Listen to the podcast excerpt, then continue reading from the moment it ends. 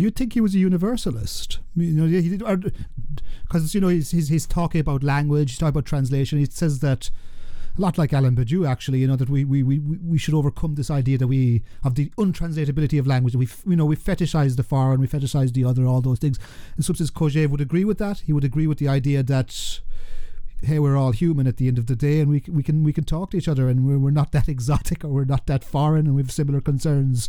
He had a universalist bent or orientation. I'm not sure. What do you think about that? Do you think that would be fair? Yeah, I think uh, that's spot on because one of the most famous themes in the work of Kojève uh, is this idea of the universal and homogeneous state.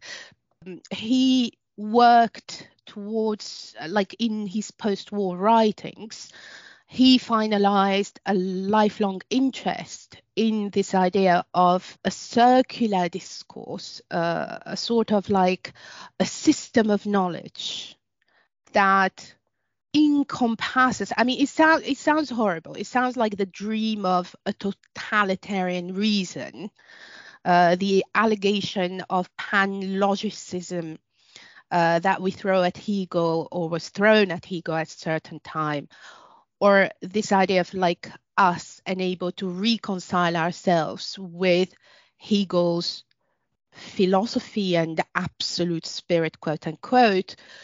Um, and I think that's one of the reasons why he was um, sort of um, he um, that's that's another issue we need probably to discuss later on is this uh, idea that persisted for quite a long time and i think uh, recent scholarship is moving away from that idea that he was you know a ventriloquist of hegel well, you say this, don't you, in one of your articles? He does a violent interpretation of uh, of Hegel, which is a nice way of putting it, because it's it's it's a very idiosyncratic version of Hegel that he does. Yeah, that's true. And uh, on the subject of what you called universalism, he was born in Moscow. He studied in Heidelberg and Berlin. He traveled extensively uh, when he became a diplomat, a high uh, ranking, um, you know, diplomat. Um, another fascinating chapter in his life. One of the, I think one of the most interesting things that happened in his philosophy is that he was well grounded in Western philosophy, but uh, if we pay close attention, and again, this is another strand in recent scholarship on his work, he brings in what he calls Eastern philosophy into the mix. And he studied with Jaspers, and I think Jaspers as well at one Karl Jaspers, yeah. Yeah, exactly. He uh, turned his attention as part of his philosophical project to so-called Eastern philosophies. But Kojève, I think, is, as you called him, a universalist in that sense that he tried to bridge the gap between Eastern and Western philosophy. He also tried, and he's very good at it, uh, to bridge the gap between what we call today continental and analytic traditions, especially the post-war Kojève is very close actually to the analytic tradition. Uh, his return uh, or turn well, actually he's always been a Kantian. That's another thing. That's that's the bit. That's your hobby horse, isn't it? yes, yes. He he was a Kantian at the start. He well, so was Hegel, I think, in a way. If you could.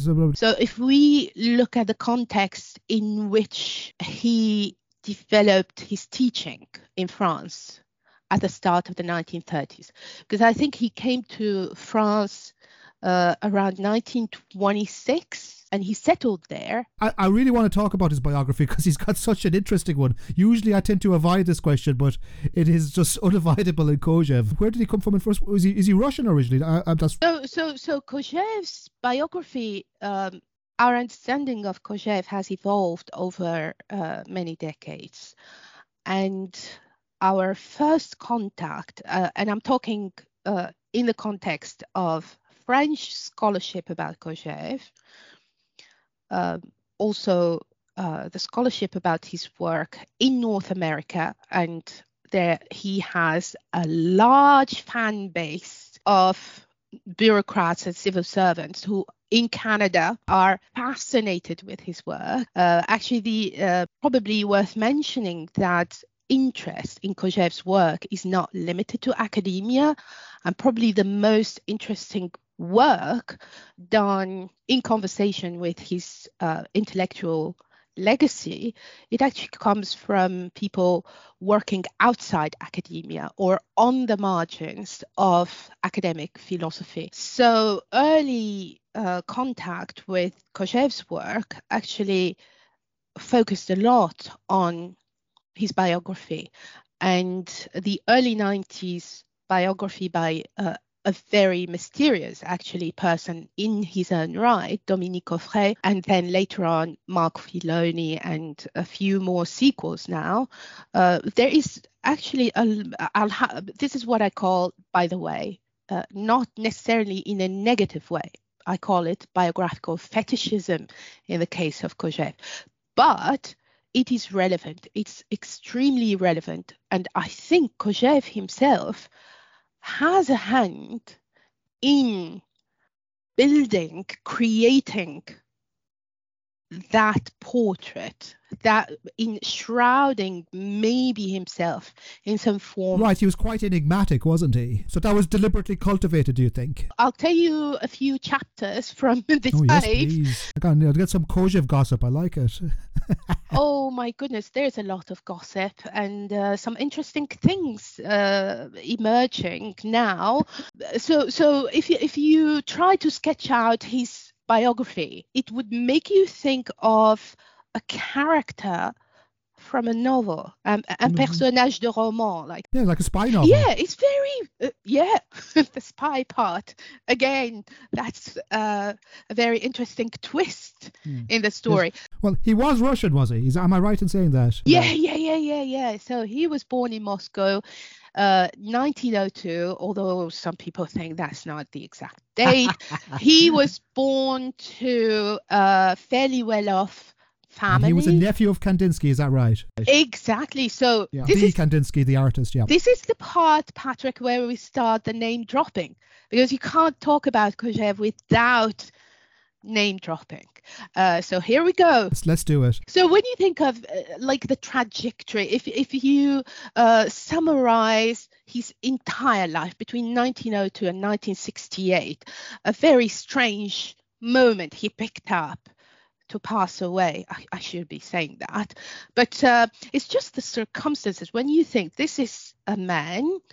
The first detail from his biography is him. So you have to picture this, right?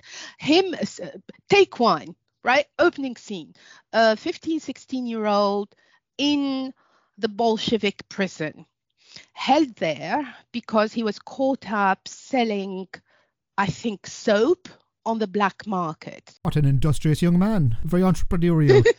okay, fast forward to final chapter, a high ranking highly, highly respected, very authoritative figure in the French Fifth Republic in Brussels discussing some details of the common market and arguing against the delegation, the Dutch delegation, that if they want to apply preferential tariffs, they'll have to do it unanimously and blah and then he drops dead. In 1968. Was that before May or after? So it was in June, I think June 4th. So he saw a bit of the May 68 revolution. That's what I'm to get at. So in between, in between, he managed to smuggle with Josh Vita, I think he's, um, I hope I'm remembering the names right, uh, who actually became well known uh, film producer in his own right of expressionist films, I think. And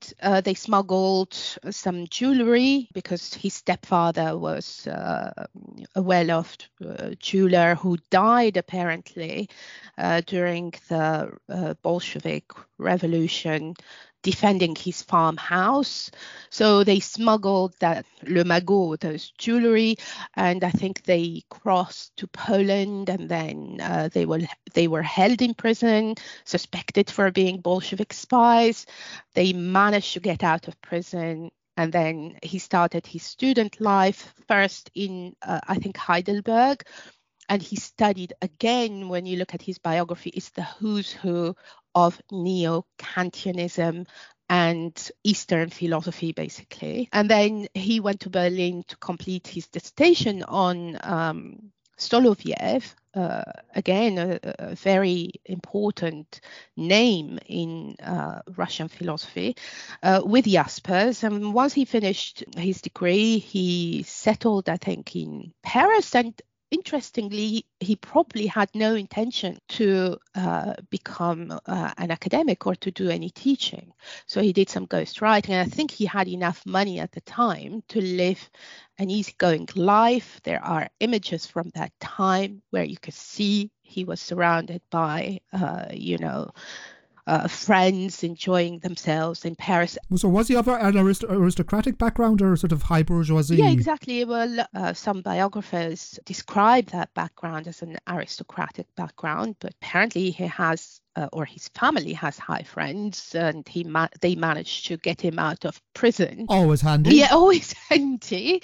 Um, uh, actually, his niece says that he probably was radicalized, as she says, uh, she describes it, uh, when when he was in the Bolshevik prison at such a young age. And I've seen recently, but I can't talk about them in any details because um, I don't have the name at hand.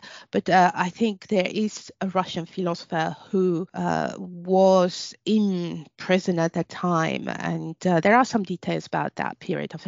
But anyway, at uh, I think he invested some of his money in La Vache qui rit and sorry, what is what? What's the translation of that, Hager? So it's a type of cheese. Uh, it still exists. The brand still exists, and he embraced a free market, is what you're saying, basically. Very enterprising, and uh, he lost all his money in uh, the financial uh, crash of 29, and then he tried to get his German uh, thesis acknowledged uh, and probably considered going into French academia via uh, his mentor and friend Goyré. Uh, I think some people pronounce it Koyré. Uh, again, another important philosopher in his own right. He met Koyré because apparently he, he this is in the biography, he, he seduced uh, the sister-in-law of Koyré, and Koyré was sent to meet this young man. He, he was 10 years, yeah, he was 10 years younger than Cécile Choutat. And when Koyré met this mysterious young man who stole his sister-in-law, he just you know came back home and he was asked oh so so you look happy. Uh, so did you manage to convince him to leave this woman alone? And he said no no no no no. Actually he's much better than uh, my uh, brother-in-law. So uh, i'm happy for him to keep her. That's the moment i want to yeah i want to talk to you about his philosophical side but i still have a couple of biographical questions i want to ask because he's so interesting. Now the rumors are he was a spy or a KGB informer, depending on who you ask, obviously. Mm-hmm. How true is that, or, or, can we actually do we have enough information, Hager, to determine the veracity of those claims or those rumors? Well, these rumors have been floated around for quite a while, um, and some biographers suggest that this was suggested even uh, in his lifetime, um, and uh, because uh, but but things actually um, sort of put Kojève on the spot with the uh, I think the publication of smuggled material from the KGB archives, and interestingly. One of the earliest references to this uh, allegation was published in in the British uh, tabloid, because there is a mention of a white philosopher in the archives and based on the description and uh, because he, he had a very kind of imposing physical appearance. So some connections were made and then the french tabloid picked that that up and there has been pieces of information emerging about those allegations. Each time something is published it gets a lot of attention and you have his biographer, for example, Dominique Auffret, emerging from his silence and saying, no, this cannot be true.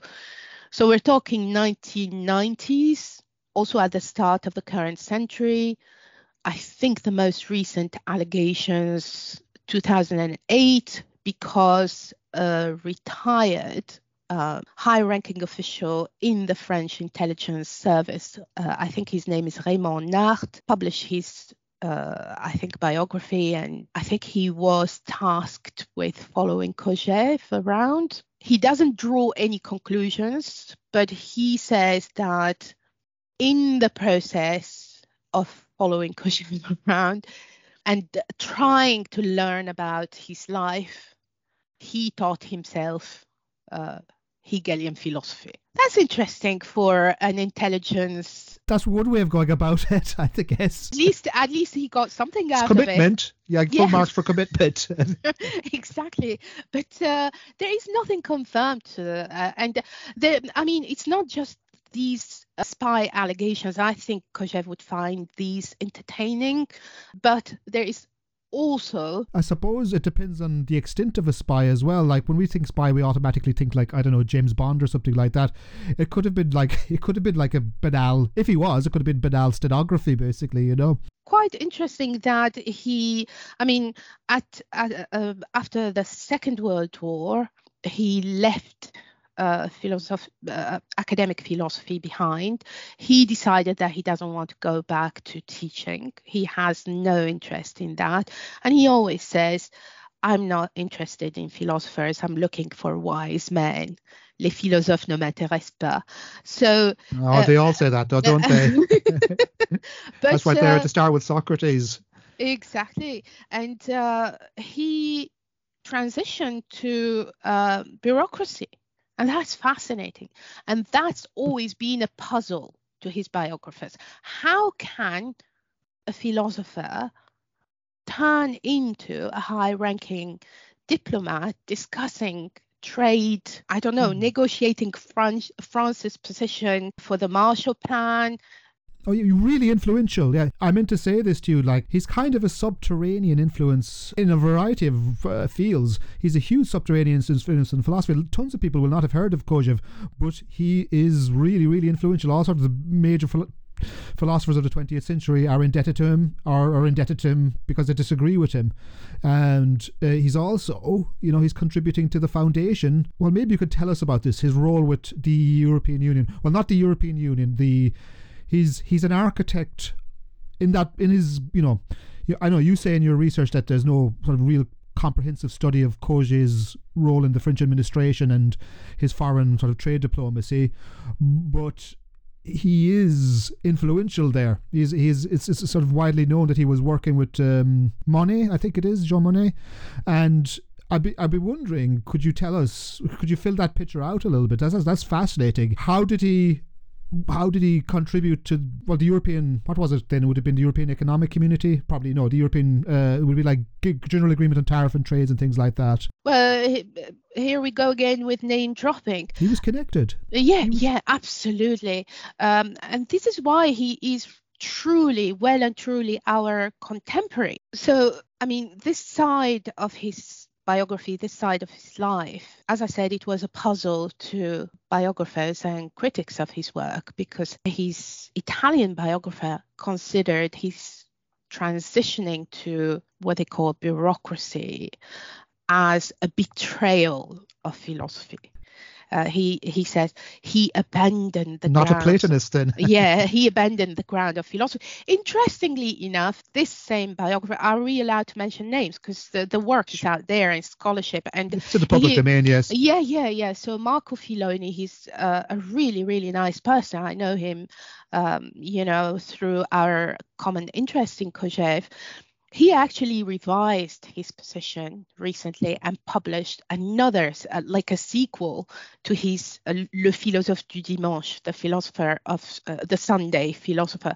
Uh, although there is something tricky about that title, uh, because in French, uh, to call someone a Sunday philosopher, something is like, mm, that's not serious. But anyway, um, he he kind of um, revised his earlier claims and positions and published a new volume, actually a sequel to that biography, saying to what extent that part of Kojève's work was not truly the puzzle that we thought it was at the start, and that it coheres perfectly well with his philosophical position. Um, so, so I think there is a lesson for all of us here in his biography, but also in this difficult, difficult negotiate. Like, how do we negotiate? This this concerns all of us uh, actually, whether we are in academia or outside academia. It's like um, it's what we call in current managerial. Uh, language knowledge exchange and knowledge transfer. Yeah, he's not the first philosopher diplomat either, uh. No, like Machiavelli springs to mind, obviously. Exactly, one of the most successful ones because I don't know. Uh, I mean, Raymond Aron, perhaps well known in sociology, some, but Raymond Aron also worked in uh, French bureaucracy, and he was more or less at one point in the same circles as Kojève with his bosses. So I'll come to to his to, to name a few of his bosses. Like every single person directly connected with Kojève um, in uh, when he when he was working in, in Brussels, um, I guess. Yeah, there's Brussels, but uh, I think it's also directly connected with the French Ministry of Foreign Trade and Foreign Affairs as well. So trade and foreign affairs, uh, I think it's Quai d'Orsay, or uh, so there are names, recognizable names for these big organizations and um, sorry ministries. And he was in essentially when when he first joined French administration, I think around 1945, he was introduced via one of one of his students. Um, I think it was Robert Marjolin, and so he introduced him to political economy, and he found a post for him. Now, here's the interesting part: that post. Uh, and this is a challenge to people studying his biography, studying his work, because there is a, a lot of interest in his administrative work in the context, and this is where a huge amount of scholarship is being generated in the context of the crisis of the idea of Europe. People keep coming back to Kojève. And actually, there is an interesting, actually, um, very interesting, very exhaustive, uh, I think in three or four volumes, um, historical uh, book on the history of the European union uh, from the common market as it evolved, etc. And it mentions Kojève's memoranda to high ranking uh, officials in the French Fourth and Fifth Republic. And actually, the Fifth Republic is still ongoing. So I asked, uh, his his name escapes me now. I, I corresponded with the author, the historian, and I asked him, "Oh, you mentioned Kojève a lot, and it looks like you went into diplomatic archives and you found these amazing memoranda telling high-ranking officials do this and do don't do that. This is what you need to tell, you know, the English. This is what you need to tell the Germans. This is what needs to happen." in our negotiation with this or that party and and uh, i i was surprised when he replied and said uh, actually i'm i'm not sure i know exactly who Kojève is like i wasn't even aware that he's important in philosophy as far as I'm concerned. He's just part of the story of the formation of the EU for that, that particular author. Exactly. So, so there are very important uh, people who, um, uh, sadly, they all passed away now. And I think I've got some uh, some of the early research that was conducted on Kojève's diplomatic career. I'd, I'd, I'd, rather call it that than bureaucratic. And I think there are uh, some testimonials which are extremely, extremely interesting. So I think Clappier, uh, Bernard Clappier, and all of these people are the who's who in the French Fourth, Fifth Republic. They all went on to become, you know, like director of, um, I don't know, uh, the Bank of France and um, ambassadors of in China. Very senior French civil servants. Very senior French civil servants, exactly. And one of the things Clappier said, uh, very interesting, he said when he first joined, like no one knew that he was a philosopher on it, but we were all intrigued. They all say exactly the same things. Like this man is extremely intriguing. We don't know why, because here's what he, he does. Initially, he had a post as a translator because he had knowledge of so many, you know, languages. And then by I would say the mid 50s, like from the mid 50s till his death in 1968, many uh, first-hand witnesses who basically people who worked with him in French administration, they testified and they said this man had a major role in key foreign policies um, in France throughout that period. And he came up with visionary ideas. So what were like his role evolved from Kojève the translator to actually he said, okay, so he was very respectful of the administrative hierarchy. He was not a bully, although his knowledge is clearly like it surpasses the knowledge. He was so good with arguments, with uh, negotiations, and he would convince anybody he talks to about like very persuasive. He's charismatic, yeah. Ex- exactly. And they said, although like during the day, he would not try to talk over people. He would not try to belittle them although he these this comes word for word from clappier's rendition of um, and and he says however however in the evenings when everybody's work is done they actually go to the bar etc they have a beer and he sits down with very influential people and literally he tells them what they need to do. At the time, the role perhaps comes very, I mean, it comes very close to what we call like advisory role or some element of political PR. But what he was doing back then, we're talking early 50s, many uh, high ranking civil servants said, We've never heard of this role before. We didn't know what it was because he would sit us down and he would convince us this is what we need to do and this is what we need to say when we are in official delegations discussing very important things. So he's, a strategist, a political strategist. I like that. I'll go for that. yes, a political strategist. And uh, some testimonials uh, say this is this is coming from uh, Wormser, for example. There's, he also worked like some of his bosses, uh, Jean-Pierre Brunet.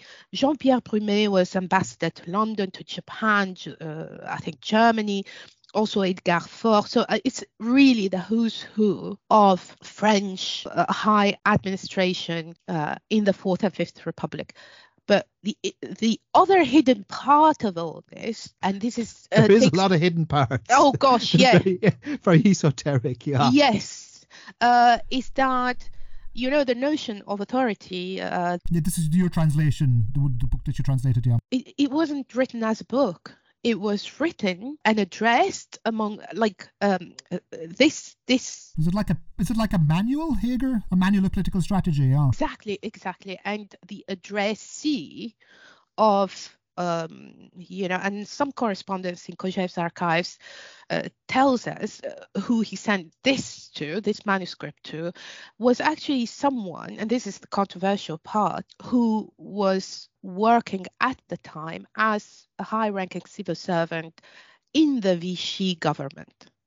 So this is tricky. Well, this is something I meant to ask you what was his role? What was he doing during the war in France? You know, how much did he participate, say, in uh, the French resistance, for example?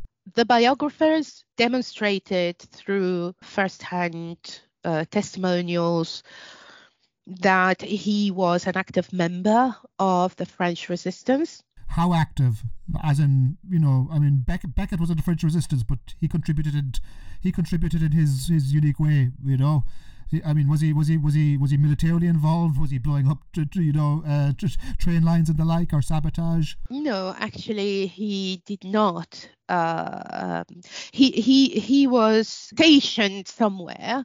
There's a very intriguing photograph uh, of him with uh, a group of uh, fellow officials, and um, yeah, they were ho- holding a broom. One of them was holding a broom, for example, instead of a of a of a rifle or something like that. But there is there is he he was there um, the kind of work he did, we don't have a lot of information about it, but the little of information we have, um, I think it was a work, again, as you called it, of a strategist, of someone who writes pamphlets, uh, someone who writes uh, anti German propaganda.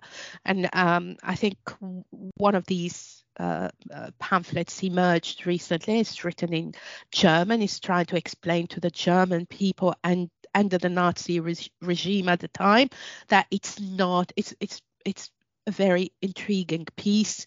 It's not nothing though. It's not. It's not nothing, Hager. You know, it's uh, in the context of uh, Vichy and uh, Nazi occupation. I mean, I don't mean to. What I said when I talked about Beckett and his contributions, I mean, I don't mean to minimize it. That's that's enough to get you killed, like in those days. He he moved to Marseille during you know the uh, he left Paris and moved to Marseille, and uh, I think the work of uh, the resistance. I, I, mean, there there there are some uh, important historical events that do not involve Kojève directly, but we know of like we know what happened at the time and uh, there was you know uh, a strong anti-semitic sort of there were some horrifying things that um, took place uh, precisely very close to where uh, moved and i think someone suggested that he was even considering uh, migrating to uh, the united states.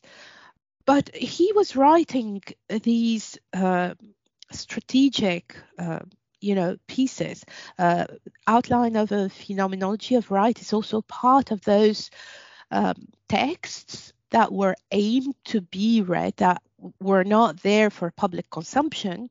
You know sartre was right, writing things for you know and he's always sneered at sartre's fame by the way.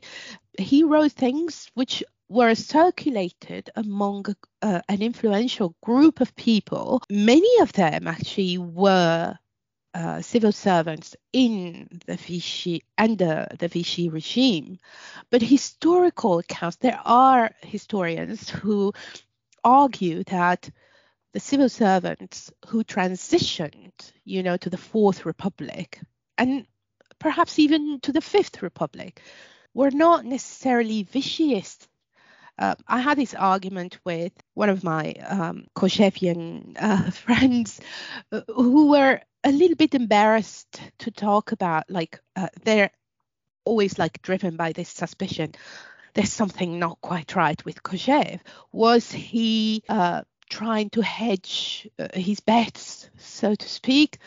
Like, oh, where's the war going? I'm going to side with the winner. And some people make these suggestions, but I think uh, if we read, for example, the notion of authority, but also the outline of a phenomenology of right, and he's another famous piece on tyranny yeah, on tyranny in conversation with Strauss, but also uh, the so-called Latin Empire, uh, which is a piece again that he wrote right before I think uh, parts drafts of it right before the end of the Second World War, which he ambitiously called Project Kojevnikov, and it was outlining the new world order after the end of the war.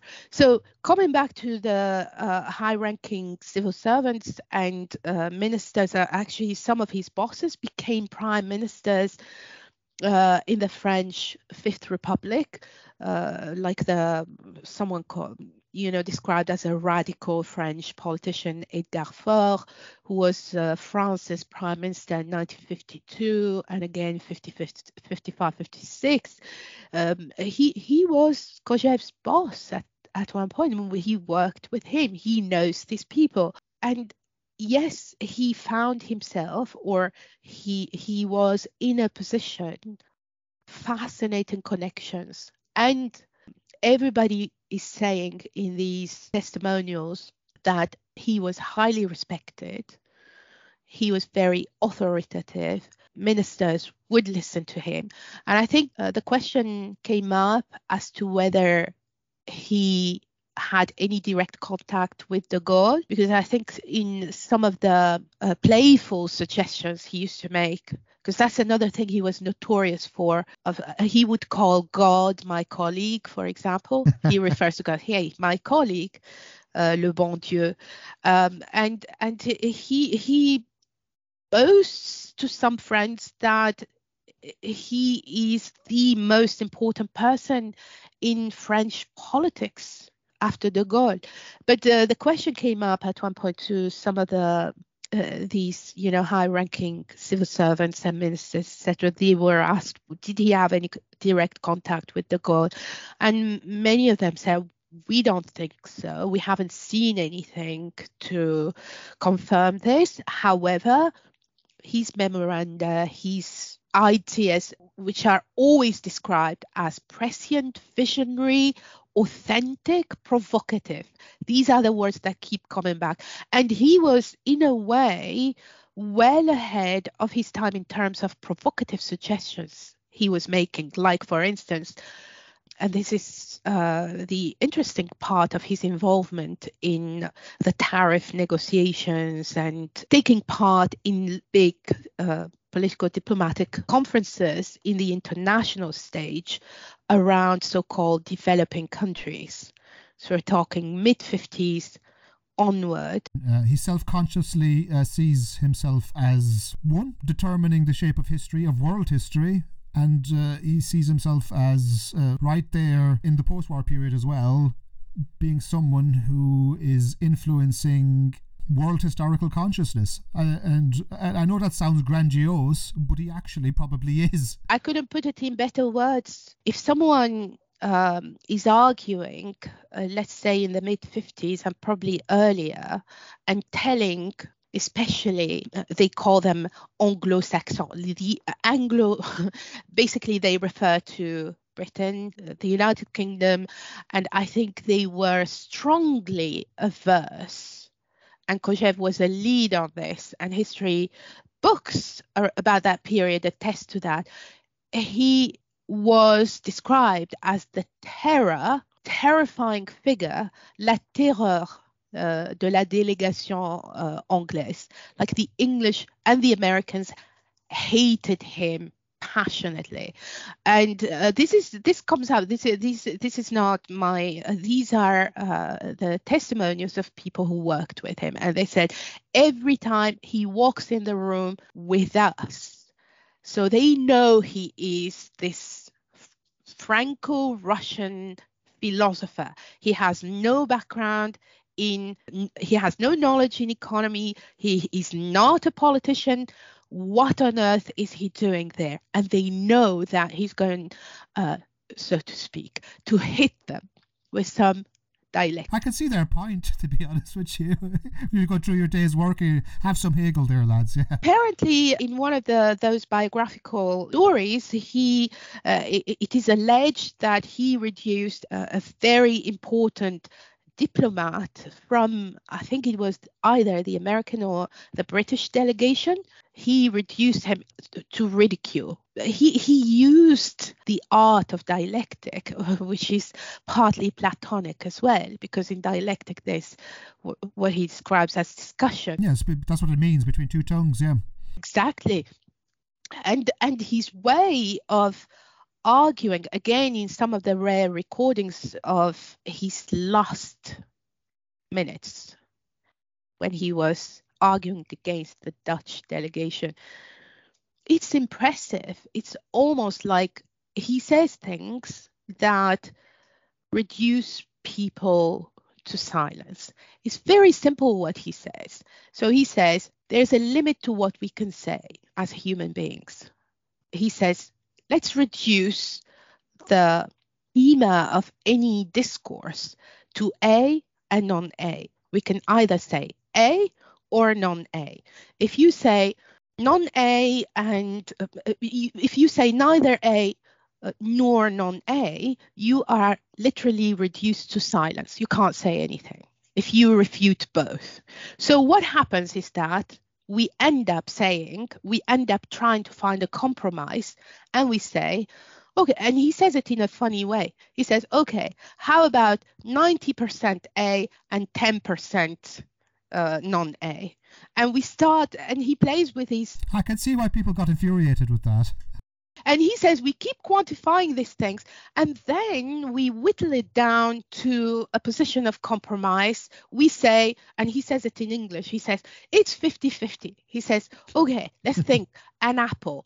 Someone says it's red and someone says it's green and we start fighting over that and then someone says oh okay it's a little bit green and uh, more red than green and then we come to a position of agreement and it's 50 50.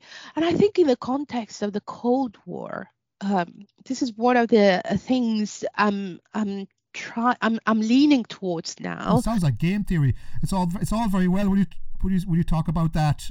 You know when you talk about that in terms of like in a in a in a room uh, over a diplomatic table, but when when there's sort of trade negotiations between countries, but you know when you're talking about uh, nuclear uh, destruction, that's another matter entirely.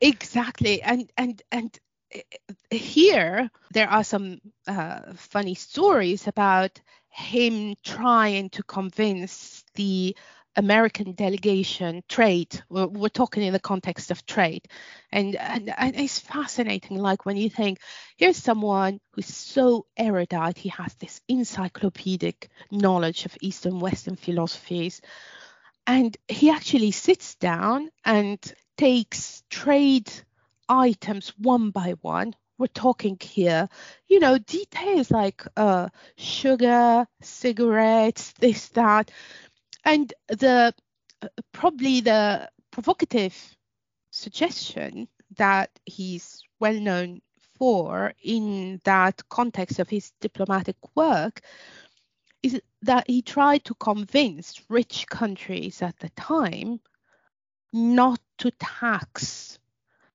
industrial products coming from the colonies and later on uh, post-colonial, you know, independent countries. And at the time, the way it was described is like, sorry, what are you trying to say? Like, we're not going to tax. Uh, and there is a funny story. Well, I can see the anticipation of the European Union there because you're, you're, you're talking there about Hager about uh, uh, the, the free movement of trade and goods and people between countries, which is you know it's you know after Brexit it's one of the key sort of red lines of of of, of that. The idea of Europe because I, I, mean he worked he was really instrumental in the nascent idea of the common market. And one of his bosses was directly responsible François Valéry uh, not to be confused with the French uh, if some people pop artist François Valéry but uh, he was a high ranking civil servant politician who worked on the Schuman plan. And Kojève was directly in contact with him.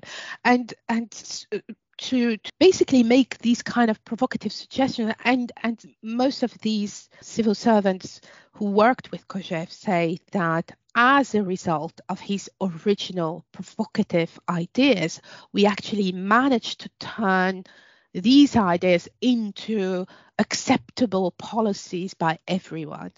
Probably worth noting uh, on the subject of Brexit and so on and so forth is that he's always written unfavorably about Britain's intention to remain in Europe because they were actually at the time against the whole idea of. Well, well, to be fair, I don't think De Gaulle was too hot in it either, you know. Exactly, exactly. Because his vision after the end of the Second World War uh, is that the world is going to split up in into centers of uh, political power and influence. Yeah, a multipolar world. He was trying to find a place for what Agamben picked up now and tried to call it the Latin Empire. Uh, there's like, sh- where should France basically place itself? He worked in a almost subterranean way to bring or to right. overcome that fear of Germany. And I think this is where there is a connection between what he did with his lectures on Hegel and his diplomatic work. This idea of appeasement rapprochement in Franco-German relations, it was almost a taboo subject at one point. In the context of academic philosophy, uh, when Kojève started talking about Hegel, that was not an easy thing to do. Right. Well, let's let's shall we shall we uh, shall we use that as an opportunity to talk about those those lectures. Uh, so uh, this is where, where I'm primarily interested in in, in Kojève, uh, as as a lot of I suppose uh, academic scholars and philosophy are in the 20th century and the 21st century. I'm a 20th, 20th century boy, I'm afraid, uh, Hager. Um, but so but the point is that these lectures are hugely influential. They happen in the late 30s. He's Kojève at this period. He's responsible for the introduction of Hegel into French thought. And at these lectures, which are not published, but are published posthumously, there's tons of people at them, isn't there? Uh, you know, real sort of intellectual luminaries in the French tradition. And I, I, I mean, was Sartre there? Merleau-Ponty, Lacan, Bataille? Al- Sartre was was not there, but he knew of the lectures and yeah. he knew of the famous piece that was published in a journal called Mesure in 39, I think, which actually uh, introduced, which was used as the introduction to the lectures of Hegel, edited by Queneau. Mm. Right, so Queneau was there, wasn't he? And Althusser, Lacan, uh, Breton. Yeah, uh, the surrealists were there. Very yeah. important. Uh, there was even uh, apparently a highly decorated man in uh, a military uniform uh, who would sit there and uh, Arendt attended some of these lectures and there were a number and this is the overlooked part a number of very important Russian uh, poets intellectuals who left uh, basically the uh, Russian emigre in uh, Germany and uh, Paris that were familiar with uh, with his work. So uh, now those lectures, the context, is so important because it shows to what extent Kojève was in his own right. Something uh, i hope i'm not saying something ridiculous um, equal to the kantian copernican revolution. It was a big moment. It was a big moment. It is it was a big moment because and i have to say who wouldn't envy that guy for finding himself surrounded by really important minds. He was, he was, and he's influential as well. Try to communicate this to the listeners. He is influential on both the left and the right. For example, so, so like on the right, you would have, uh, I suppose, he, he has a huge influence in America, especially over thinkers like Allan Bloom, I think, and you know, some neoconservatives, and you know, of course, the most famous one of all, Francis Fukuyama who himself is hugely influential in our recent history. On on the left, I suppose he's uh, well, he's he's certainly influential in Merleau-Ponty, for example. I think. Well, what's interesting. that those lectures let's try and sort of talk about the philosophy i guess hegel like what is he trying to do now it's a reflection on hegel uh, it's a very idiosyncratic reading of hegel and he kind of starts out with some very basic relation between the human being and the world. And the human being is an I, a self, and Hegel does this in the Phenomenology of Spirit. He says we just start with sense certainty. What makes us human, I suppose, is that we're a questioning eye. And then this brings in all these kind of dualisms. And you, you talked about this already, A and non-A, but, you know, subject and object, man and nature, desire, duty, human, divine, individual, collective, general, particular, so on. All these radical dichotomies, uh, these binary opposites that Derrida would call them later. And what is he doing? He's not just saying, well, they're part of our thinking, they make our thought, but we need to we need to figure out how, how they, they're surpassed. What's the dialectical process? Or how are these reconciled? The lectures, the introduction to the reading of Hegel, is a right. very unusual book. Um, it was published actually in Kojève's lifetime. The actual lectures, uh, thousands, uh, literally, of folios. Yeah, it's, it's uh, and, it's abbreviated. And, yeah, and and actually the English uh, translation uh, by Allan Bloom, uh, oh, sorry, edited by Bloom, uh, who had an interesting epistolary uh, correspondence with Kojève as well, and um, the the interest that um, people on the right and left, as you said, had in his work is quite fascinating. And the lectures were um, edited with his approval by Raymond Queneau. But to leave the biography aside and delve into the actual, you did describe it really well. And I think we all come to those lectures from different perspectives. Well, how do you what how do you feel about them? What do they make you? What's your what, what's your thoughts on their thoughts? But something happened with the lectures, and the key moment in those lectures is the master-slave dialectic. It's what is it? Section A, chapter four of the phenomenology of spirit. And that's the most famous part of Kojève's work. It's like these two individuals who meet each other. nothing predisposes them to, you know, be uh, a master or a slave. There is this first encounter where we want to risk our life for a non material, non biological, sort of non material reason. We're not fighting over you know something that we're going to consume or whatever um, and move on. But it's about he reduces it reduces the uh, uh, reason behind that violent encounter to the desire. Yes so the idea is uh, that he when we meet the encounter the other in sort of that in the sort of the brute immediacy of our encounter with another whoever that other is was not so much we desire what they own or what they are constituted out of or their material being or even their resources? What we want is what they want. Exactly. And look i mean you asked me what do i make of it? Um, the whole like there was a job description. Like when he took on these seminars in 1933 uh, I think he was supposed to cover Koyré for a year, maybe 2 mm-hmm. and it carried on.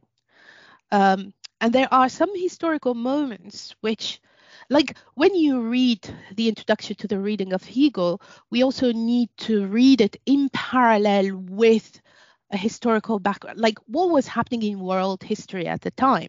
Like, for example, when I come to the 1937, 36, 37 lectures, uh, the lectures of that year, you can't help not thinking of the Moscow trials or, you know, of very important things that were happening across the world at that time. He was finalizing essentially his own philosophical system by pinning down two essential forms of action, um, which uh, I'd, I'd like to compare to Planck physics. And his interest actually in modern physics is uh, a, another important aspect of his work. So to, to actually reduce the basic of what human action is about to struggle and work. So we're divided into these two categories. Obviously, some people read into this a Marxist narrative of like, oh, the worker is going to prevail at one point because the master is idle and they end up in an existential impasse and the worker is transforming nature. So they create the world of technology and art and so on and so forth. And the world becomes theirs. The master becomes more and more alienated, blah, blah, blah.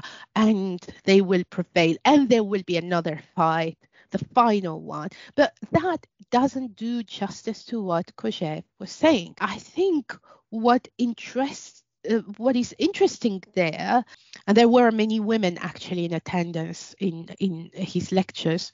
They said we need to find that end of history in our time, and I think what it, what impresses me about Kojève is not the idea of truth. And this is against those who make this allegation that he's all about this totalitarian reason, etc. No. What Kojève says on numerous occasions that what matters in contemporary thought, in philosophy and beyond, it's not the truth. It's not the truth that we need to be con- to concern ourselves with. Uh, not that it's not, it is important, but he says we need to pay attention to errors. So it's the element of error. And he says, look, simple examples. Take the world of technology, for example. Someone dreams of flying before planes were invented. A poet says, talks about flying, etc. And people would think, oh, this is irrational. If you try that, you're going to crash. And but the day we mm-hmm. invented the technological possibilities which allow a human being to fly, he says the poet's era became truth. So I think that to me is quite inspiring. And he applies the same logic to political action. Uh, I think, this is one of the sore points between myself and my colleagues in working on Kojève, you know, the American Canadian tradition. He he talks about revolutionary action, and that phrase literally was edited out of all Anglo-American studies on Kojève. So he applies the same logic of the poet talking about flying and technology invented, etc., error becomes truth.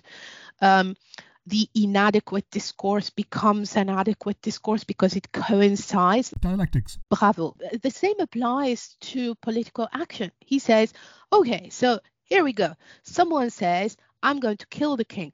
Obviously, figuratively, uh, in Kojève's case. I, I mean, uh, anyway, basically, you know, topple down uh, something, a political whatever, uh, undertake, let's, let's says, I'm going to undertake a concrete political action and fight for something. So he says, and this is the provocative part, which collides with Kantian morality. And that's that's the tricky part. He says okay so if your action fails you have to accept to be punished. Because if you are not punished you're not taken seriously. This is the radical part. And we all cringe at hearing that. So he says if you are not if you do not get a political punishment he says if you fail then you will be described as a criminal and you if you have any self-respect you will have to accept to be treated. And here is his i have to say stalinism as well. Like you have to be treated as a political opponent who failed.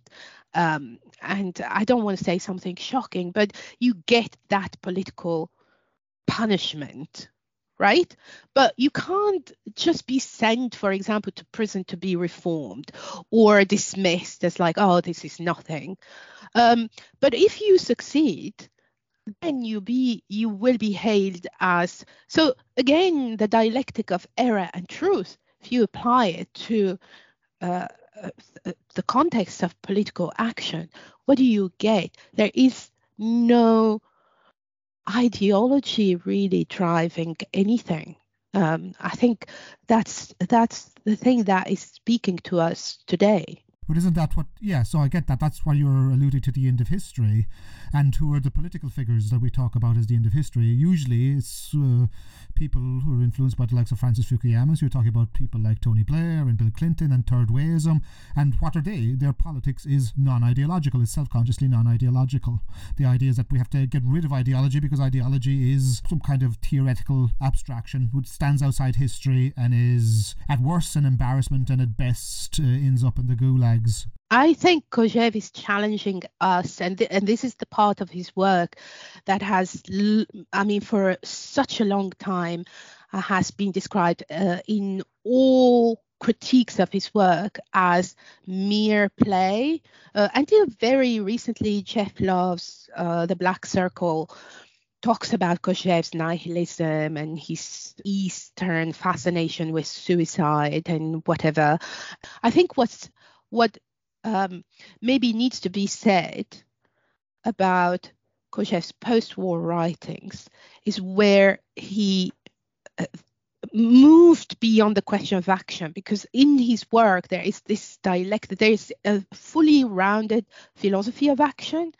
Let's say the lectures were concerned about that and then post-war writings were about the other side of our human existence which is discourse because we are not just action we are discourse. So and this is where the uh, major bulk of his work becomes super challenging and very topical and very pertinent in the context of so-called post-truth societies in the context of post-trump post-brexit so on and so forth it's i mean uh, perhaps we need to listen to a very simple story because Kojève is a is such a good storyteller and he gets our attention when he tells us simple stories. And the simple story, he says, is that I come back to this A and non A, right?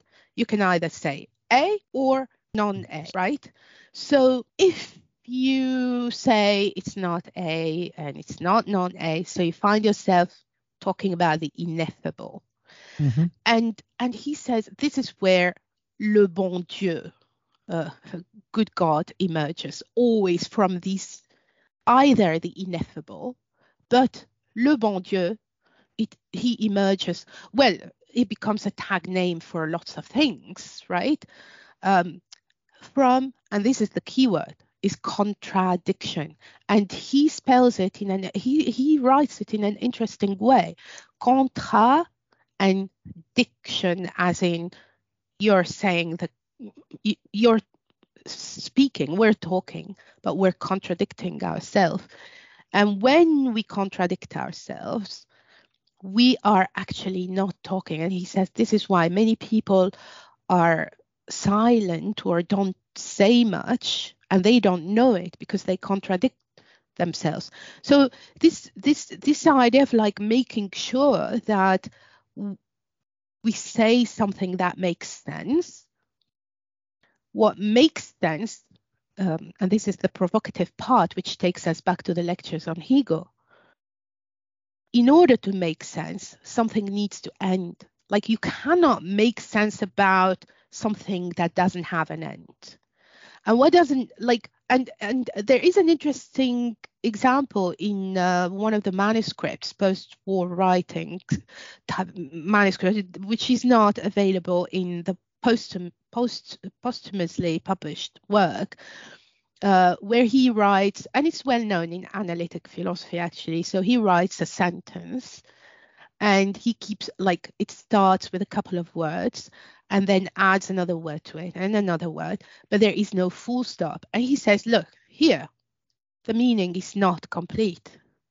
So it's not really a sentence. So it and so so th- this this idea of like paying attention to what we say and his taxonomy of discourse and he divides discourse into uh, three types of discourse prayer order or commandment.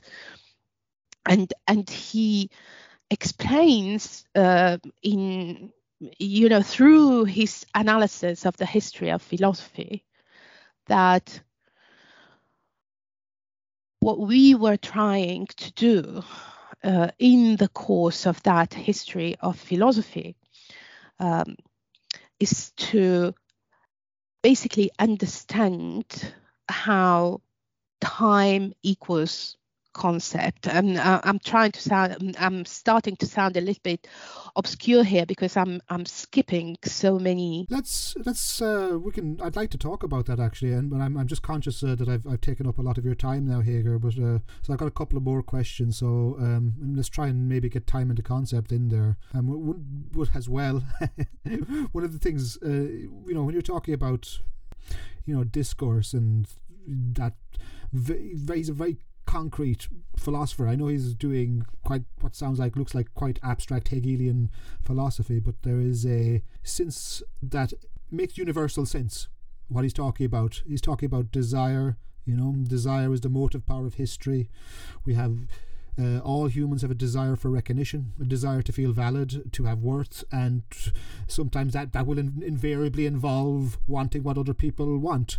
That, and that's you know we have that's not necessarily a bad thing. It's not a good nor bad. Desire carries this struggle for a satisfaction of needs, but of course then for for this is his big point, isn't it? In the in the lectures on Hegel, desire carries its own suspension. So your desire, you know, when you uh, when you attain something, it's gone and then you transform yourself and that then brings us into these sort of themes of like well the, the, the time and the idea of negation and neg- negativity he borrows a little from heidegger here he, he's saying that hegel is one of the first philosophers one of the first great philosophers to understand that the concept what hegel calls the concept is time itself you know, there's, it's as Hegel calls it this, and I think it's the philosophy of right. You know, uh, time thinking itself is the, the activity of philosophy. So what we need to do is understand our historical positioning, our historical society, and how we become aware of that.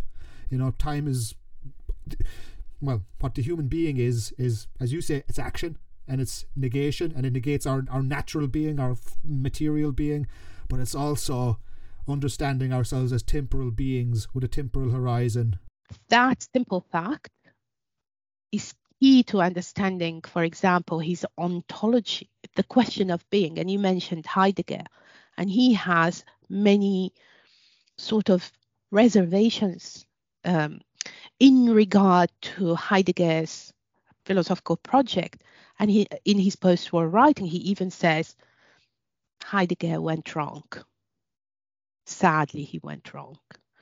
And why did he go wrong?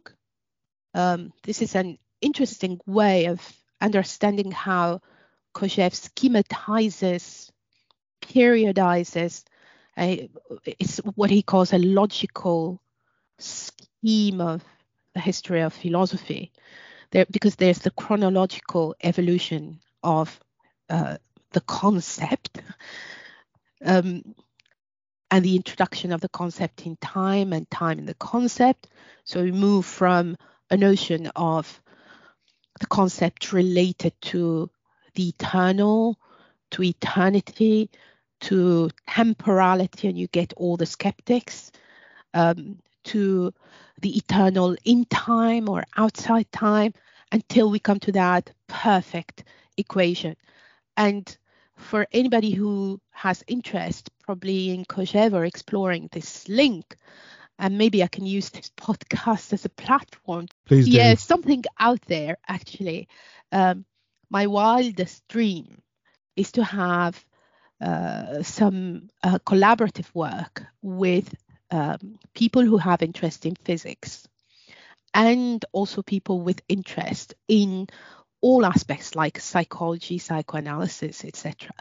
Because underpinning a lot of what Kojève is writing is his claim that I know all this may sound technical, but it's like this is intriguing.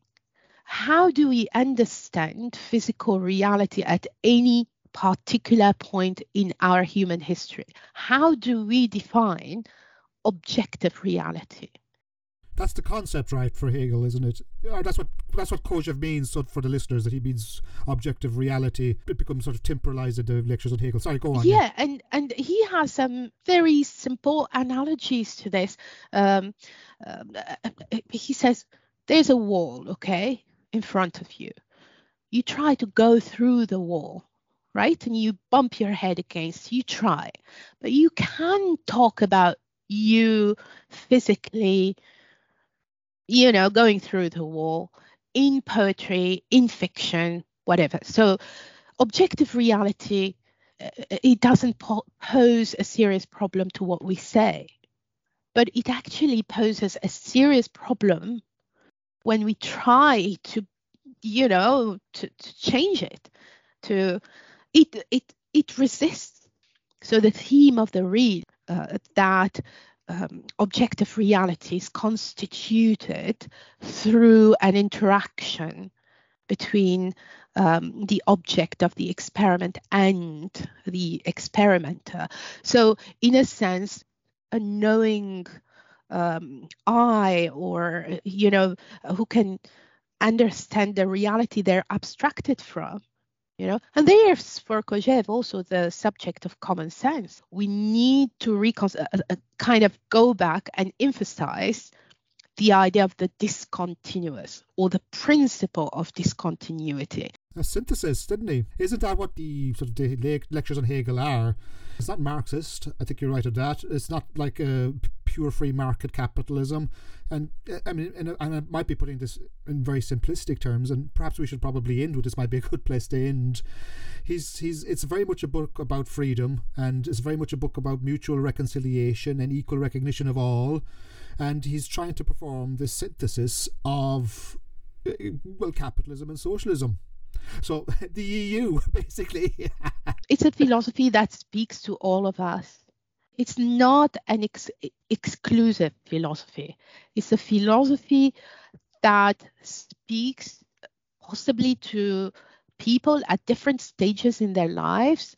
Um, and they come to Kojève from so many different angles, so many different disciplines, so many different interests. I think it's a book that puts the human being at the center of the story.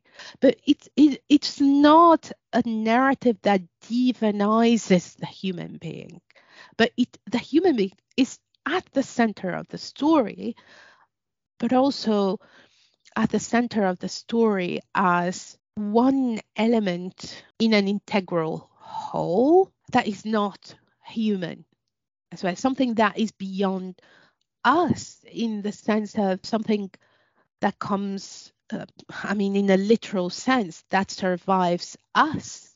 I think what it, what is empowering in the case of Kojève is like he gives you a sense of agency over the world, like the world you live in it's not a world that you look at as an observant or he, he had a problem with people who are there to contemplate things or to moan about things probably a good place to finish. I think i'm gonna i'm gonna we need to stop there because i've i've taken up so much of your time. Thank you.